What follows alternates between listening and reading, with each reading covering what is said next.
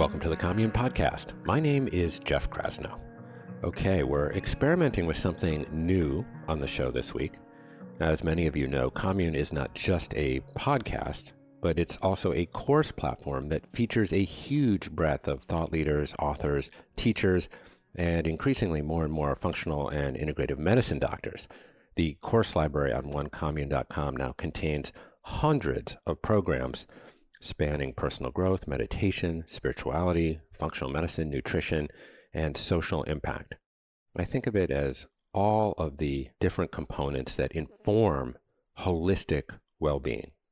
Now, one particularly popular program is Russell Brand's course on recovery, in which Russell creatively and occasionally profanely adapts the 12 step system into a comprehensive tool for living a more examined, healthier, and spiritually engaged life. Now, there's an assumption that 12 step recovery is for addicts and alcoholics. And that's true. That's indeed how Russell found his way to the 12 steps. But as Russell will soon demonstrate in this course, it is also an effective and protean tool for untangling yourself from life's more insidious addictions and attachments, including unhealthy relationships to work, or social media, or sex, or gambling, or food, or sugar, or pornography, or codependency. In the past, we have published individual lessons from courses like Russell's here on the podcast. But today, we're trying something new, as I mentioned. So, over the next six days, we will be releasing the first six parts of Russell's 12 part series. If you want to watch the full video version of the course, including a variety of bonus lessons and worksheets, then I encourage you to go to onecommune.com slash recovery and sign up for a free trial of Commune membership. That's onecommune.com slash recovery. There you can sign up for 14 days of free all access to Commune's entire course library and enjoy the full length version of Russell's course on recovery we will always email you before your free trial is up. But if you continue on to become a commune member, well, thank you. Our members are really the reason we are able to create and share content like this. And if you regularly tune into this show, well, I ask that you subscribe to this podcast on Apple Podcasts or Spotify or your favorite podcatcher and tap follow show and leave us a review if you're so inclined to show your support. It really does make a huge difference. Okay, on with the show. Enjoy this excerpt from Russell Brand's Commune course on recovery.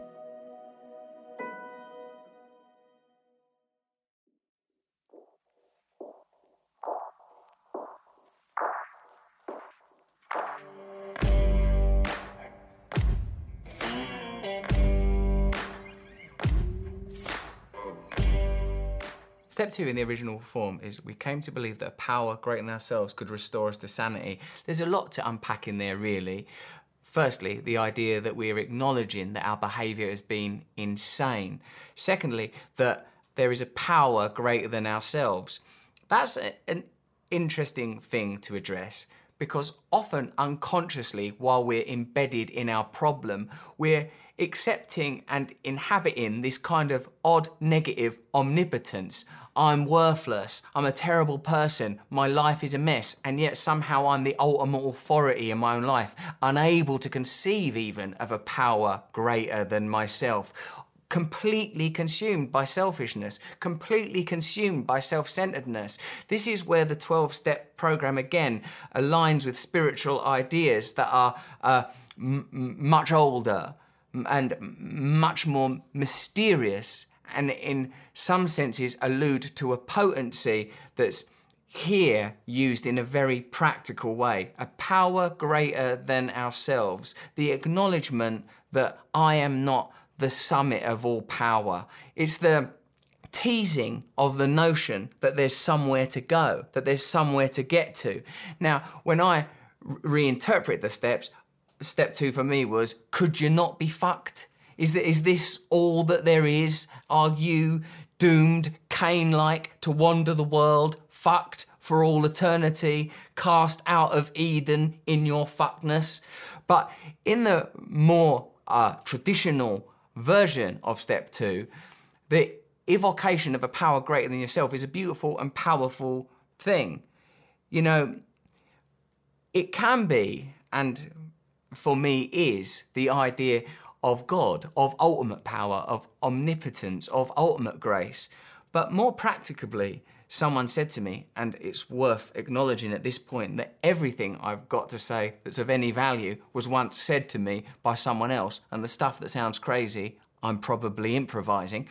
Someone said to me, All this power has to do that's greater than yourself is move you from drinking all the time to not drinking all the time. Can you see people that are using this program to not drink all the time? Have you met people that used to take drugs every day, continually, and now one day at a time never take drugs? Well, now, 16 and a half years into working this program around substance misuse, I am one of those people. I used to drink and take drugs every single day. But some, somehow, something happened on December the 13th, 2002, that meant that from that day onward, one day at a time, I didn't need to drink or take drugs. Now, I apply this program in numerous areas of my life. And every time I use it, it works. It's kind of like Brazilian Jiu Jitsu. Brazilian Jiu Jitsu works. If it's not working for you, you're not fucking doing it properly. The results are in on Brazilian Jiu Jitsu. It works. It's the same with the 12 step program. If it's not working, you're not working it properly. Step two is about hope.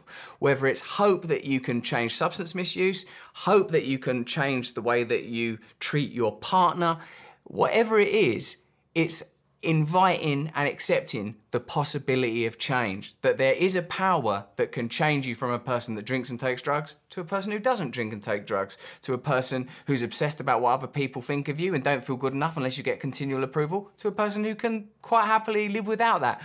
And here is another key component one day at a time.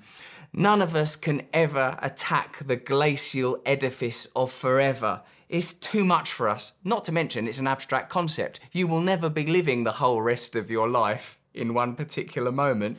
You will be living your life in tiny, bite sized chunks, unless, like me, you occasionally try to inhabit the imaginary projection of forever, an unbearable place to be, an unlovely safari to find yourself in in your own mind.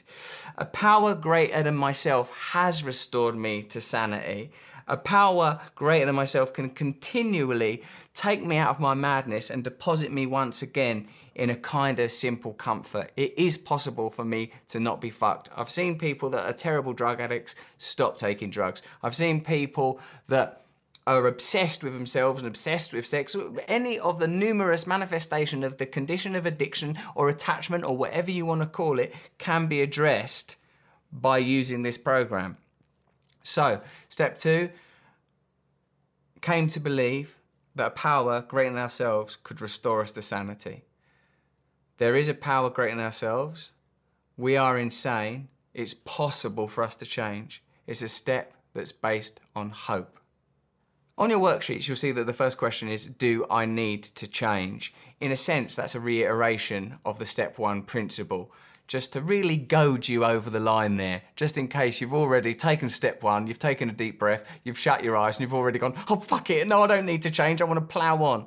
If you recognize that you need to change, that you want to change, that you've accepted that change is necessary, we're now creating the conditions for change to take place. The second question, do I accept that change means that I have to think and act differently, is quite a difficult proposal to accept because I often want, when I say that, you know, often when I'm challenged by something, when I've acknowledged that I've got a problem, really what I want is my outer life to confer, conform to my wishes. I don't want to act differently. I don't want to think differently. But this program makes clear that I have a kind of personal authority and autonomy, and that the responsibility for change lies with me. I will have to start doing things that I haven't previously done. I will have to stop doing things that I've previously been doing. It's a difficult thing to embrace. So when I notice myself thinking the same thoughts, like, oh, I, I want to look at my phone straight away, I want to see if there's been, you know, an email from another nation verifying me, showering me with digital self-validation, I have to think differently. I have to go, no, I've taken step one around looking at my phone. That's something I'm powerless over and that made my life unmanageable. I don't want to do that anymore. Now I've come to believe that a power greater than myself can restore me to sanity, that it's not necessary, that I don't live in a universe without options or choices, that this is just the standard, that for me every day has to be the relentless march of glancing at the phone. I now recognize it's possible to not do that. So I have to think and act differently. I have to move from a state where I'm dependent on that behavior to a state where I welcome the terrifying abyss of not knowing. You know, in a sense, all addiction and repeated behaviors is an attempt to provide a kind of regulation, a sort of self-evoked parentheses to hold me in the horror of this world, in a world that doesn't provide us with enough structures and systems and comforts. When someone said to me once, well done you, how clever of you to become a heroin addict, how you found a way out. You found a way of dealing with your feelings. In a sense, any of us that have got some behavior that's no longer working for us should be applauded for at least attempting to make life manageable. But the problem is, as we learned in step one, that behavior is no longer working. It has to be arrested. It has to be addressed. Now we tentatively, somewhat timidly, embark on a journey of hope. It's pretty frightening. It's frightening to be a drug addict and put down drugs. It's frightening to be a codependent person and say, no, I'm going to relate to my partner differently now. These, these changes mean that you are confronted by the fear that you were trying to avoid by indulging in that behavior in the first place. That's why something as seemingly parochial and mundane as not looking at my phone, for me, can be a sort of like slices open the intestines of my self-obsession and dread of the world. Like, suddenly here I am, eviscerated, confronted with, oh my God, the reason you were looking at your phone is because you can't bear to be you. The reason you're masturbating is because you can't bear to be you. The reason you're thinking, if I get that rise, if I get that job, if I make that movie, oh, it's because you can't bear to be you. And there's a reason that you can't be, bear to be you, and that's because there is no you. The entire thing is a construct made up of biochemical drives and memory, not that you're not a unique and wonderful human individual, as unique as your own fingerprint. Of course you are. The whole point of 12 step recovery is to recover the person you were intended to be. That assumes that there was an innate teleology that you were embarking upon as surely as a seed becomes a tree. No one would question that ordinary miracle that encapsulated there within the acorn is the miracle of the mighty oak. None of us questions that, and few oak trees in their adolescent sapling stage have some overbearing father or negligent mother barking at them that they're too fat or they're not good enough or they'll never be as good as their brother tree. The journey of recovery step two in particular, takes you back to a place where you recognize that you were going somewhere, that there is a better version of you. This is the beauty and the optimism of this program, that you are not worthless, that your own belief that you are worthless is as much as an, an illusion that you could make yourself happy with a life of endless Ferraris and blowjobs. We know that's an illusion now, particularly if you're a fragile and awkward driver such as myself. I struggle anyway, even when I'm trying to stay bang on that highway code. A few twitches in the region of the groin is the last thing I need. Straight into the crash barriers.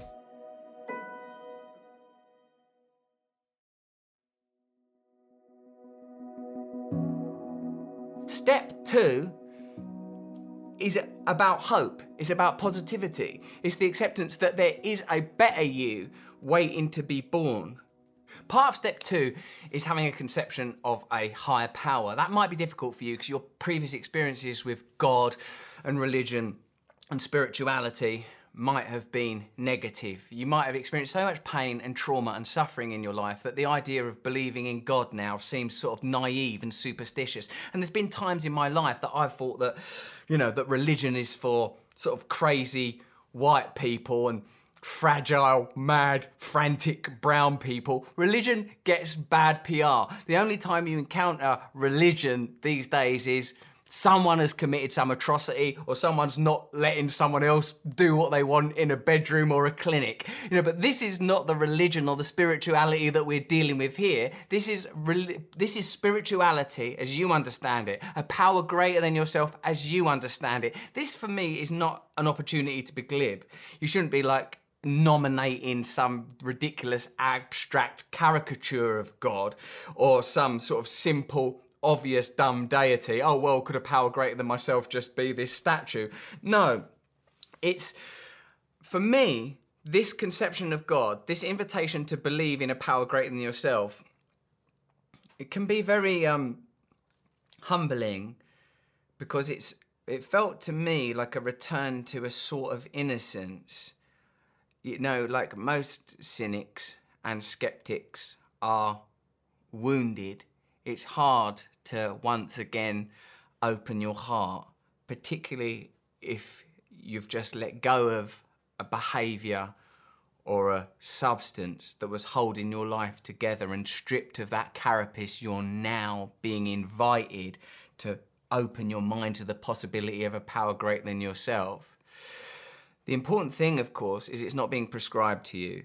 It's not some austere patriarchal figure. It's not some hand me down deity from a culture that doesn't love you. It's simply a personal willingness to accept or even inquire into the idea of a better version of yourself, of a way out of a way out of the synaptic code, the neurological trap that you've been inhabiting that's no longer working for you. If that's that could be something as disposable as I want to change the way I use the phone. It could be something as life altering as I can't continue to drink or take drugs. Whether it's a, an overtly radical change or a small change as you continue your journey of self improvement, Step two is a necessity and an understanding and an acceptance of a power greater than yourself is a necessary component. But consider the alternative. But there is no power greater than yourself. Isn't that even more crazy that you've already fully inhabited all possibility? The sort of narcissistic whiplash of that. That this is the only you that you could ever be. That's more insane than the idea that there is a better you waiting for you to arrive. Step two, like much of the 12 step program, is a, a very broad spectrum. You could approach it with deep esotericism. You could spend time now contemplating the nature of God, the nature of being, the nature of consciousness, the possibility of migrating from one aspect of yourself to another. The idea that you may already be a kind of shell, that the pain, the call to arms that you felt and acknowledged in step one was merely a, the commencement of a metamorphoses. For we know, don't we, that the caterpillar don't merely sprout antenna and wings in that pupae, not pupae, not some fecal pastry, no, in the cocoon. that the caterpillar deconstitutes entirely, becomes as liquid, that there is a kind of death of the old self for metamorphoses to take place. Step two is about hope, just a gentle acceptance of fragile hope. Do these worksheets, complete the step two worksheet, and then spend a moment reflecting on the gentle possibility that you can become a different version of yourself, that you needn't continually be occupied by the thoughts that you've had, that you are more than a vessel for concepts and ideas, particularly if these concepts and ideas are painful for you. Step two is embarking on this journey with hope, with optimism, with the fragile belief that you may be beautiful, that there may be a wonderful life for you, that you needn't live in the tethered misery of post Enlightenment rationalism, if I may be so bold. We are born, we are material, we die, we live in a bag of skin, we are organs functioning in some delicate inner ballet that will one day necessarily end. What is behind this cosmology? What is behind it? How is the material world suspended, held, continuing? Is there a way that we can access it through ritual, through prayer, through practice? All we need to do is invite these possibilities into our mind to let the drawbridge down, to allow yourself to be bare to hope, to dare to feel, to look for a moment beyond the fear of self prohibiting belief, and to accept that there is another way. This is where this program will take you. Spend a moment believing that it is possible for you to change. Then you will be ready to do step three.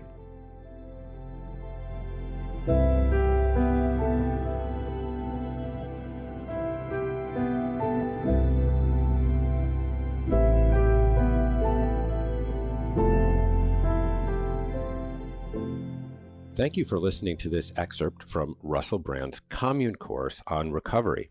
Now, if you want to watch the full video version of this course, including a variety of bonus lessons and worksheets, well, I encourage you to go to onecommune.com slash recovery and sign up for a free trial of commune membership. That's onecommune.com slash recovery. There you can sign up for 14 days of free all access to Commune's course library and enjoy the full length version of Russell's course on recovery. Of course, feel free to email me with any suggestions or criticism of the constructive variety at jeffk at onecommune.com. Okay, that's all from the commune for today. My name is Jeff Krasno, and I am here for you.